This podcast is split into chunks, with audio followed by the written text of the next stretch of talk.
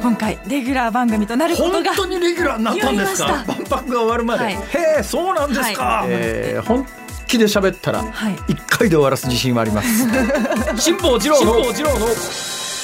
万博ラジオ。皆さんこんにちは辛坊治郎です。こんにちは ABC アナウンサーの福戸彩です。辛坊治郎の万博ラジオ。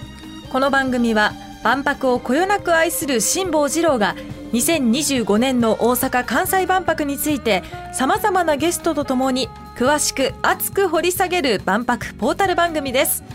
最新情報はもちろん今後の課題やワクワクする情報まで毎週ぜぜひひでお送りします。噂によると、はい。何か福戸さんから福戸さんから何かお知らせがあるというふうに聞きました。そうなんです。あの私この万博ラジオという万博に関するラジオを担当しておりますのでもっと私も万博のことを知りたい。そう思いまして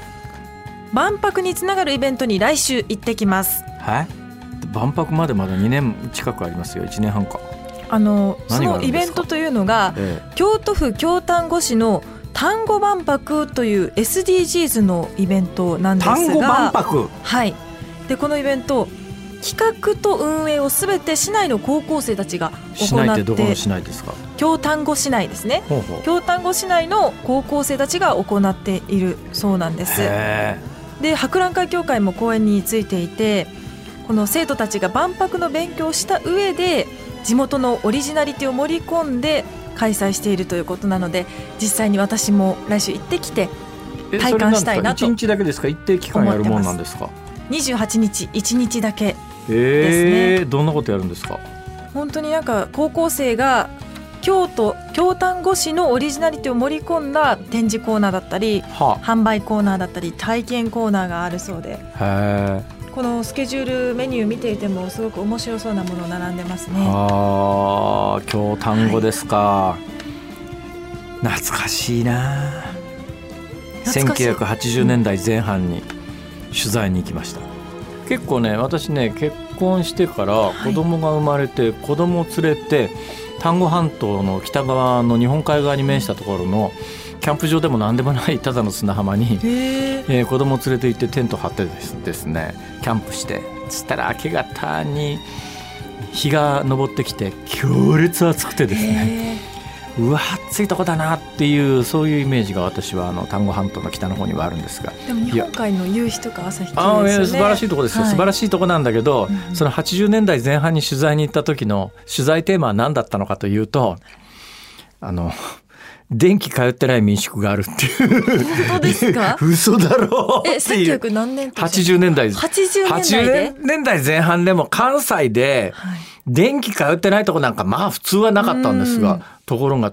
確かに京うん京丹後市今の京丹後市のエリアでいうと海岸線とか人がいっぱい住んでるところは、はい当時からもちろん電気が来てますが、うんうんそうです。80年代の前半で丹後半島の真ん中辺の牧場兼民宿みたいなところに取材に行ったんですがそこはランプ生活だったんですよ。そうなんですか。まあでもここはあの丹後ちりめんとかねあの辺結構あの伝統産業もたくさんありますからね、はい。えーぜひそれはちょっと距離ありますね行こうと思ういとね。やでも楽しそうですよね。来週28日の京丹後市丹後王国食の都というイベント私もあ食べ物が中心なんだ。食のコーナーもあるみたいですね。ええそうですか私も実際行ってきますので皆さんもぜひ来ていただきたいなと思います。それはあれですか？この番組で報告があったりするんですか？そうなんです。また行った後にええ実際どうだったのか取材してきた様子もお伝えできればなと思っています。頑張って取材してきてくださ。はいい、しっかり勉強してきます。はいこの後は万博ニュースヘッドラインです。辛坊治郎の万博ラジオ大阪・関西万博ニュースヘッドライン先月9月の主な万博関連ニュースです。経団連の徳倉正和会長は先月20日万博の開催について現時点で撤退するという国は1カ国もない。不退転の覚悟で石にかじりついても4月13日の開幕を成し遂げたいと述べました。日本建設業連合会の宮本洋一会長は先月22日改めて万博会場の建設について間に合うかどうかは全くわからない。我々の感覚から期限も過ぎていると考えていると述べ一日も早く詳細な設計を提示してほしいと呼びかけました。一方で続々とパビリオンの起工式や詳細発表が相次いでいます。先月11日日本政府が各国の首脳らをもてなす日本館の起工式が行われたほか19日には独自にパビリオン建設を進める3カ国として初めてチェコが建設申請を行いました。また万博会場のシンボルとなるリング状の大屋根の一部が姿を現しています。日本ガス協会がパビリオンの詳細を公表し起工式が行われました。パビリオンの外側は大阪ガスが開発した高性能高耐久の光学フィルムを使用。鏡状になっており見る位置や時間帯によって表情が変わるほか太陽光や大気からの熱を遮断して吸収を抑え館内の温度上昇を抑える役割を果たします。日本建設業協会連合の会長さんが、えー、間に合うかどうかは全くわからない。ただこの建設業に関して言うとですね、はい別に日本の建設業だけについて何か言おうっていうんじゃないんです、実は世界どこでもそうなんです。あのね建設業って割とね閉鎖的なんですよ。それぞれの国で。なんでかっていうと他の商品みたいに国境を越えてやり取りができないんですね 基本は、まあそうですね、ね、その国の中で建設すると、はい、そうすると例えば今回の万博のいろんなパビリオンにしたところで、うん、この建物をいくらで作ってくれますかっていう時に行政はあのいくらからいくらまでっていう範囲をそれは行政の中に建設の専門家がいてこれだけの建物を建てるんだったら大体例えば 100, 100億円から120億円の間ぐらいの値幅でできるだろうと。じゃ最低価格が100億円で、はい、上限が120億円でその中でだけどそれは明らかになってないけど皆さんいくらなら請け負ってくれますか入札してくださいねって言って、まあ、いろんなやり方あるんだけど基本的にはその2つの数字を隠して皆さん入札してくださいところが昔からこれよく本当は違法なんだけども談合っていうのが建設業界では行われててこの予定価格ってやつが漏れちゃうんですよ。で漏れたら当然あの上限ギリギリで入札するとかどうしても入札でしたければその加減の100億のギリギリで100億円100億1円とかでとかそういうことができちゃうので絶対漏らしちゃいけないんだけども伝統的に日本ではなぜかそういう価格が漏れて建設業が談合して、まあ、みんなが儲かるように順番に仕事割り振っていきましょうねみたいなことが行われてたんだけど。えー今の維新になってから完全にガチンコで競争をやると。ガチンコで競争をやると。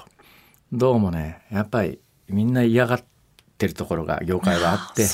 今までは談合で順番に仕事回せてたのにガチンコで談合をやられたらそれ安いと安く入札したところしか受注できなくなっちゃうんでそんなことしたら業界の秩序が乱れる今回どこもあのどのパビリオンも最初応札しなくてそれであとじゃあ随契約でってなってるんだけどももともとのいくらからいくらまでの範囲って専門家が範囲をつけてるんだけどその中でどこの業者もうちがやりますって言ってこないっていう事態がちょっとやっぱりこれ日本だけの話じゃないんですけどね。ちょっと建設業の在り方みたいなことを一つ問うって言っても今もう万博の側は余裕がないですから もうとにかく間に合わせなくちゃっていう。うね、となったらどっちが強いかというと普通は大体あの発注する仕事発注する側が強いもんなんだけど、うん、今この状況の中で期限が決まってるとどんどん仕事発注する側が弱い立場に追い込まれていってる図式がね、だからこういう話はねちょっとずつ前倒しに前倒しにちょっとずつ早め早めにやらないとそういうことになっちゃうと。そういう話です。なんかちょっと暗くなりますね気分が。いやだから上げていきましょう。はい。大丈夫。どんどん上げて上げてほら。建築費だってほら、ね、2300億だから。上げて上げて。違うだろそれ、はい、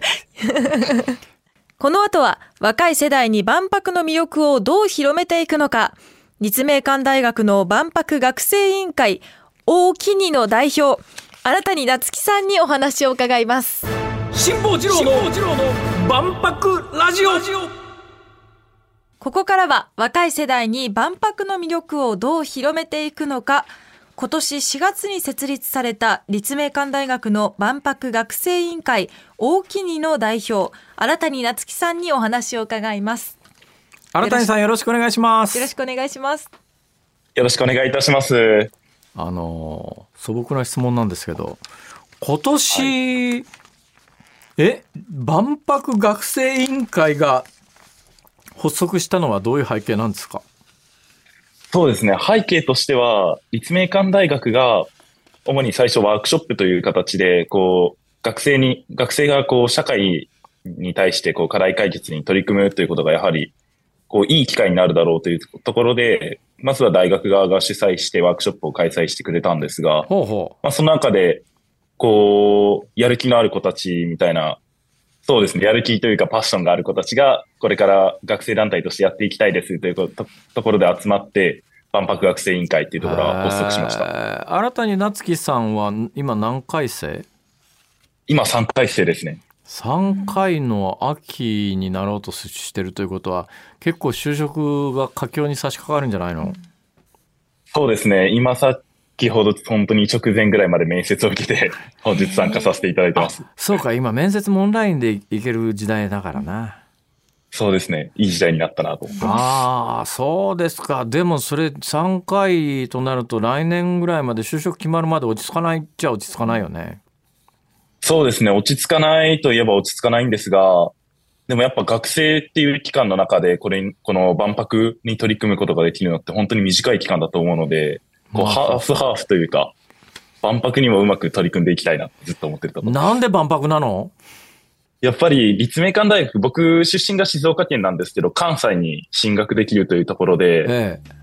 で、2025年に大阪・関西万博があるっていうのを聞いて、これはやっぱ参加するしかないだろうと。人生に一度あるかないかのチャンスだなと思って。ああ、いいね。ぜひっていう形で参加しまいいね。前向きでいいよ、いいよ。いいんだけどさ、だけど、どうなの？うん、あの、人生の中で、新谷さんの人生の中で万博って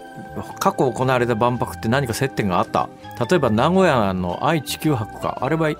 つかぶってる？いや実は行ったことがなくて、はあ、まだ歴史。お話は始まったばかりですが今日のところはこの辺でお別れです。辛坊治郎の万博ラジオ。また来週土曜日のお昼12時にお会いしましょうさようなら。